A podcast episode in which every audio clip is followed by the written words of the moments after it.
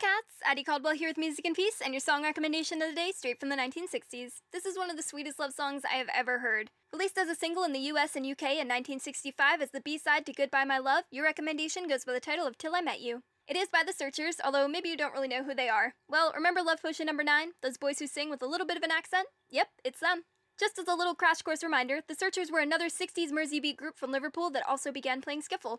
But I think their most known song would probably be Love Potion number 9, and this song sounds precisely like it was written after a dose of Love Potion number 9 because it is absolutely divine. Every time I hear a pretty song like this, I'm like, oh, that would make a beautiful wedding song. So hopefully at this point, my future lover is okay with me picking all the music for the wedding and reception, because not only is my taste absolutely perfect, but I am very indecisive. How many first dances are you allowed to have? Anyways, I love pretty songs like this. It just sounds like love. Interestingly enough, copies of the single can be bought for as little as 32 cents on Discogs. 32 cents!